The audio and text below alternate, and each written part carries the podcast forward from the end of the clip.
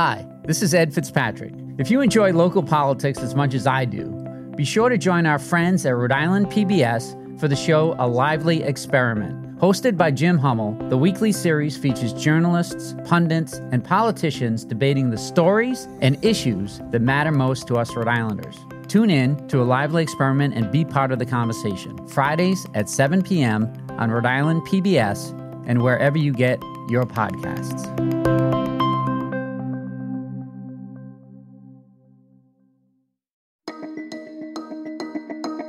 From the Boston Globe, this is Rhode Island Report. I'm Ed Fitzpatrick.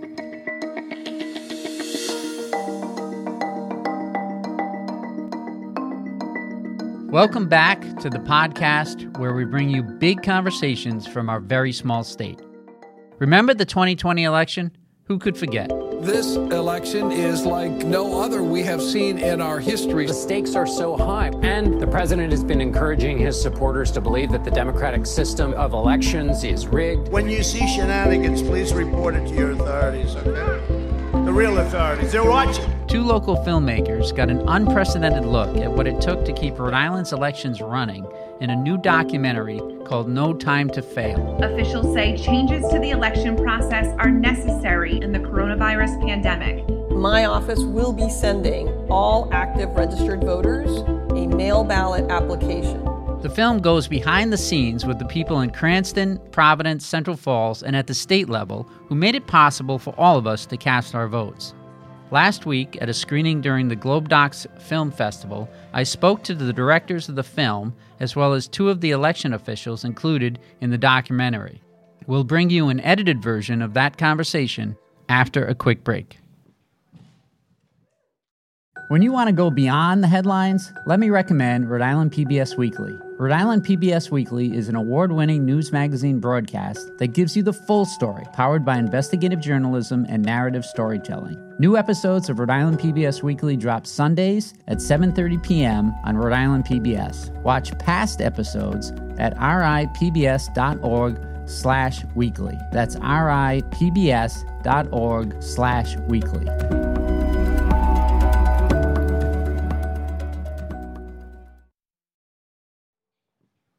Welcome back. What you're about to hear is an edited version of a Q&A with Sarah Archambault and Margot Guernsey, the directors of No Time to Fail. Sarah and Margot spent hundreds of hours following election officials in Rhode Island as they worked to guarantee access to mail ballots, early voting, and the polls on Election Day. We're also joined by two of the election officials from the documentary, Rob Rock, the Director of Elections for the Secretary of State's office, and Nick Lima, the Director of Elections for the City of Cranston. Our talk was at the Coolidge Corner Theater in Brookline, Massachusetts during the Globe Docs Film Festival.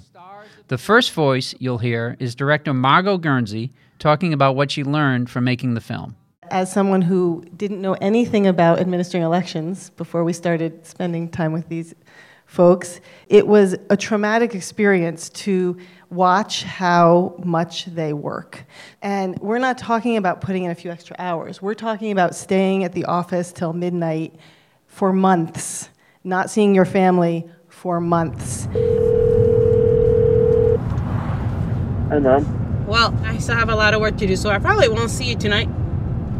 Oh, whack. You gotta do something like less stressful. No, I liked my job. I have so many stories to tell you. All right. Hey, bye, Mom. Bye. Love you all. A lot of you who are professionals, or in any job really, you know that if there's a deadline and there's a project and things change and it's complicated, that you can change the deadline. It happened in our film. We were supposed to finish, and it took us 4 more months to edit the film. In elections, that can't happen. Because there is no team B. If the office gets COVID, there's no substitute teacher who can come in and just cover, because we don't have trained professionals to do that. And you can't change the date of the election. Oh, everyone has COVID. Sorry, we're going to hold the election in December, guys. So the level of stress and the level of commitment is beyond what most people experience, and I think it's undervalued. They're not going to toot their own horn, but there's a lot that goes into administering our elections. I was a political science major in college, and my favorite book was The Making of the President, 1960, with JFK. I remember how Theodore White wrote about the grandeur and the value of the electoral system we have here in the United States, and I think you captured that very well in this film. But talk to us about how it also underscores how trust in the centuries-old system we have here is now under attack and what the consequences are. Let's start with Sarah. In terms of what's happening with our democracy right now and the attacks against election officials, I think one of the things that Margot and I discovered in the process of making this film, and something that I personally maybe believed in my soul, but maybe never had witnessed on my own, was how dedicated these election officials are to the nonpartisan value of every single vote, and how much labor and attention went to every single person's vote mattering. There's a good chance that they wouldn't get to the voter if we mail them tomorrow, so we're going to deliver the ballots. My colleagues across the country like to tease me about how small we are, and that, you know, I could open up my office window and yell to all of our voters because we're so tiny. And so my good friend said, I bet you could just take a couple teams of people and just deliver all your mail ballots in person. And I said, you know what? Why not? When I see attacks against election officials happening in our media today, in our cultural dialogue, I think my time in the trenches with folks like this has now made it very personal for me. And I'm hoping that the more people who see this film start taking those attacks against democracy more personally, because now you're bros with these people. And now because you know them, and now because these people have come into your consciousness, attacks against them means they're attacks against you. I don't know, Rob and Nick, I'm kind of curious how you would answer that question. I mean, this was just Rhode Island, but I can tell you that in every state, every county, every city, this is what it's like everywhere. There are dedicated officials all over the country. This is just one state, but I can guarantee you that wherever all of you are from, that there are election officials that work like this to make sure that your votes are counted, to make sure everything is fair. And I think it is very difficult when you hear about people questioning the trust, questioning your motives, when we're all just trying to make sure that everybody can vote. When I say I don't care who wins from a professional perspective, I mean that. I don't care who wins. You always say you want to have high turnout, wide margins, but really our job is not to care who wins. It's our job is to make sure that all of you can cast a ballot and can trust the outcome. And let me just ask Nick, do you expect to see more people questioning the electoral process in the midterms and the 2024 elections? Well, we already have. You saw the last scene of the film was January 4th, and obviously we know what happened 2 days later. Since then, our offices and elections around the country have been inundated with public records requests, conspiracy theorists, monopolizing the time of election officials, including right in the middle of the current election. That's made it even more difficult, and that's been something that I don't even think 2 years ago we could have anticipated, that level of public records requests. And at the same time, you talk about the consequences. We have election officials that just don't want to do this anymore. As passionate as they are, as important as this is to them, they may have done this for 20 years or 30 years and never thought it would be so bad. Yeah, I just retweeted a message from the Rhode Island Board of Elections saying our city and town boards and canvassers are looking for poll workers for the November 8th general election. So how much of a shortage is there? Well, we're a little bit lucky because it's a midterm, right. and obviously it's totally different from a presidential election. Just in the city of Cranston, we go from needing 340 or 50 poll workers down to 240 or 250. So right there, it's significantly easier. But at the same time, we've got 5 openings right now. If anybody lives in Rhode Island, you are eligible to be a poll worker. We could use you. And I've had some poll workers who worked in 2020, including some of my early voting crew, some of my best poll workers. They just don't want to do it anymore because they either don't feel safe or they're just turned off by politics, even though they've done this for 2 decades. But I also importantly want to say that a lot of people think that this is just one day in November. There are poll workers that work on those special election days.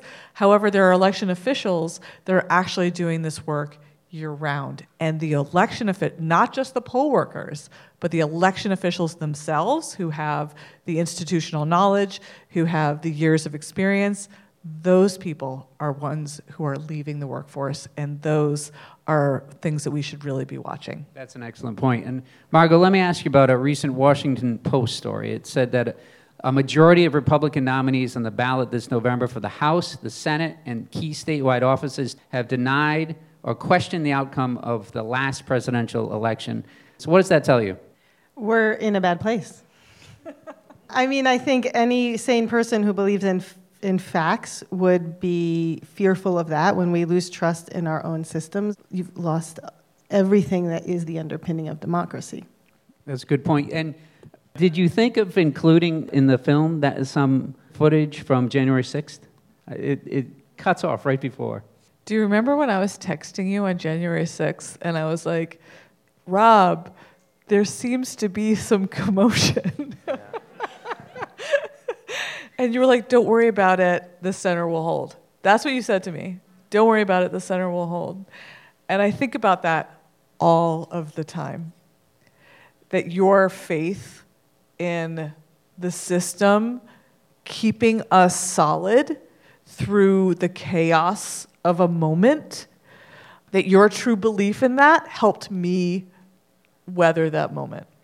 Yeah, and I think it's our job to allow people to protest outside the Board of Elections and outside the Secretary of State's office and to do whatever protest they want. I mean, that's what we're supposed to do. We are supposed to provide people the opportunity to make their voices heard, and whether we agree or not, and whether people question it or not, our job is to put our heads down and get a job done. And if you don't want to agree with the process or you don't want to agree with the outcome, that's certainly your opinion. It's tough to hear, because we all know that while mistakes happen and things aren't perfect, I can tell you that the outcome is correct. And so you just have to put your head down and you have to realize that we're doing this for people. We understand that there's a winner and a loser, and usually the losers aren't happy about it and will say anything or do anything to try to rectify or normalize their loss, but really our job is to make sure that people can vote, and you have to tune it out, but our job is to make sure that you all can cast a ballot, and whatever happens with the outcome and how everyone feels about who wins and who loses, not our issue. As long as you can vote and that the outcome's correct, that's what our main objective is. As a Rhode Islander who swears too much, I thank you for the unfiltered version of Kathy Placencia. It's so funny. It's like these people are like, well, this one has a degree and this other one's a scientist. I don't give a fuck. Do they know how to follow direction? And she is the best. That was tame. That was tame for Kathy. Does that affect the movie rating? Or we don't have to get it. Probably will. But it struck me she's like one of the unsung heroes that most people don't get to interview. I get to talk to her now and then. And the threats and the amount of work everybody's putting in. Can you tell us about the pressures and the threats that election officials are facing and how that seems to be increasing so much?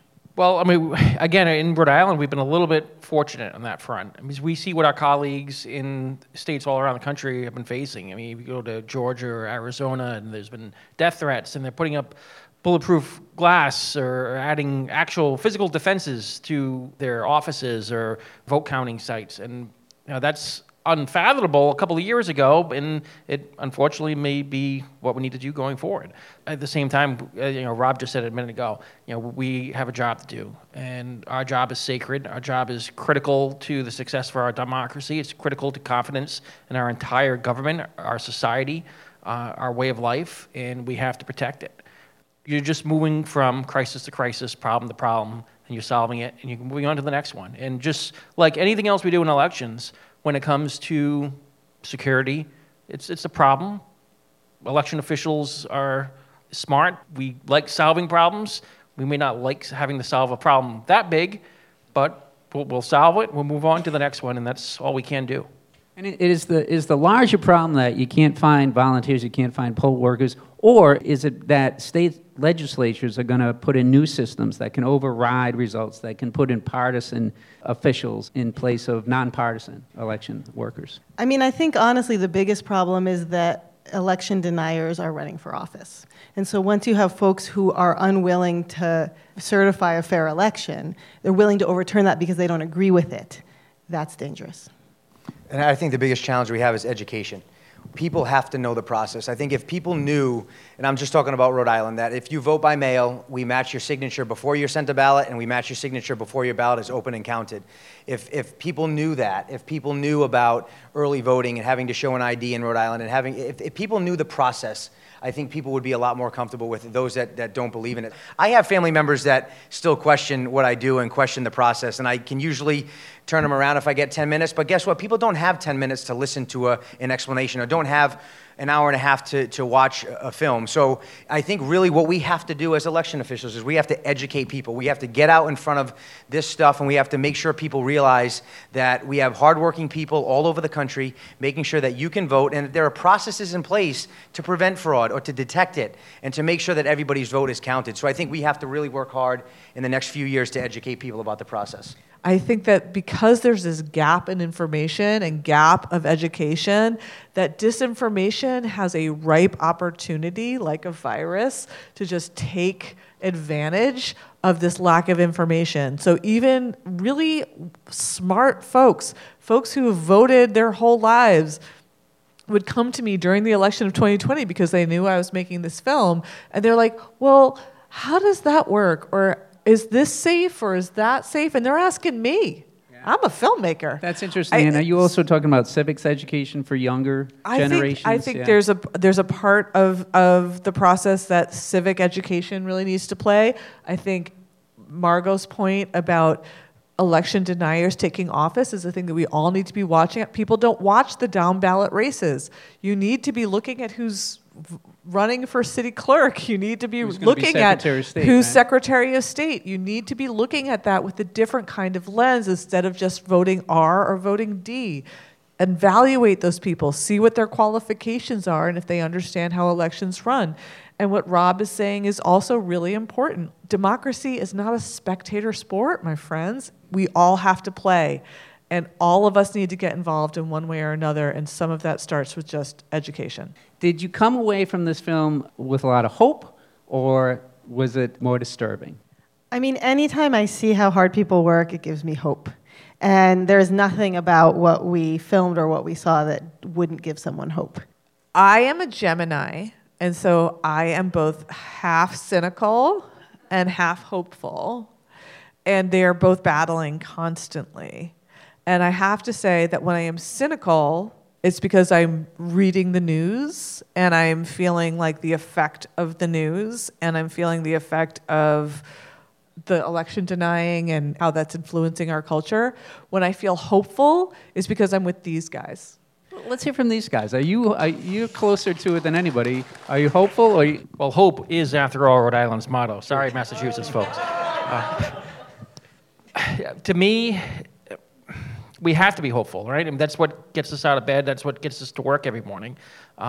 And what we do is, at the end of the day, as stressful it is, as crazy as it can sometimes be, it's extremely rewarding, because every phone call we get, every email we respond to, every voter that walks into a polling place on election day is someone that we're in some way responsible for, and someone that in some way we helped make their voice heard. And to take a pause every now and then and grasp that and fully understand it definitely gives you hope. It definitely gives you a very positive and rewarding feeling that this is all worth it. You know, working 15 hours a day for 3, 4, 5, 6 weeks straight, and then that's just the primary. Now let's do it again for the general election. It can really be taxing, but it also, at the end of the day, it does leave you hopeful for the future because it works. It's a great system, and you see it in the film. You see some things not work perfectly. You see a machine break down. You see a flash drive become corrupted, and they have to rerun all the ballots. But you also see the fail-safes. You see the safety net. You see how much thought goes into it from election officials to make sure that, yes, when plan A doesn't work, we still have plan B, C, D, and E. And we're going to follow them because we've been down this road before. We know what we're doing. And that's what people need to see. And that's what people need to trust. And my hope is more people will see that going forward. And part of it is going to be more people seeing this film. Part of that will be better education. Part of it will be even the media. I remember, in 2020, you wrote a piece about how we needed poll workers in the Globe. and we got calls the next day. That helped. That gave us hope. And it's just those small touches, even if it got us one extra poll worker, that helps. At least we can touch somebody. At least we can convince somebody. And while we'll never convince everybody, as long as most people have our backs, we'll have theirs. That's what we have to do. Good points, Rob. Yeah, and I think we absolutely have hope, and it's because of people like Nick. Whatever town you live in, city you live in, whatever state you live in, I guarantee you there are people like that in your town that were in this film, that are people working till midnight, making sure that you can cast your ballot. There's a team behind all of us. And for every Nick and Kathy, there's two or three in your city and town, in your state, and I think that's why there's no question that there's hope for all of this. No question. All right, well, let's give them a big round of applause. Thank you all for coming out tonight. Spread the word. All right.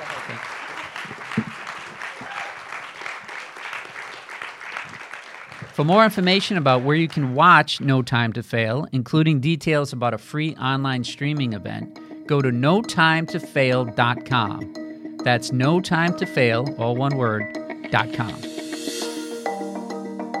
Rhode Island Report is a production of the Boston Globe. Today's episode was produced by Megan Hall, Carlos Munoz, and Scott Helman. On-site recording at the Coolidge Corner Theater by Jared Early. Audio mixing and mastering by Marissa Ewing of Hemlock Creek Productions. Our music is from APM. And if you like the podcast, do us a favor. Subscribe to the show and leave us a review on Apple Podcasts. I'm Ed Fitzpatrick. See you next week.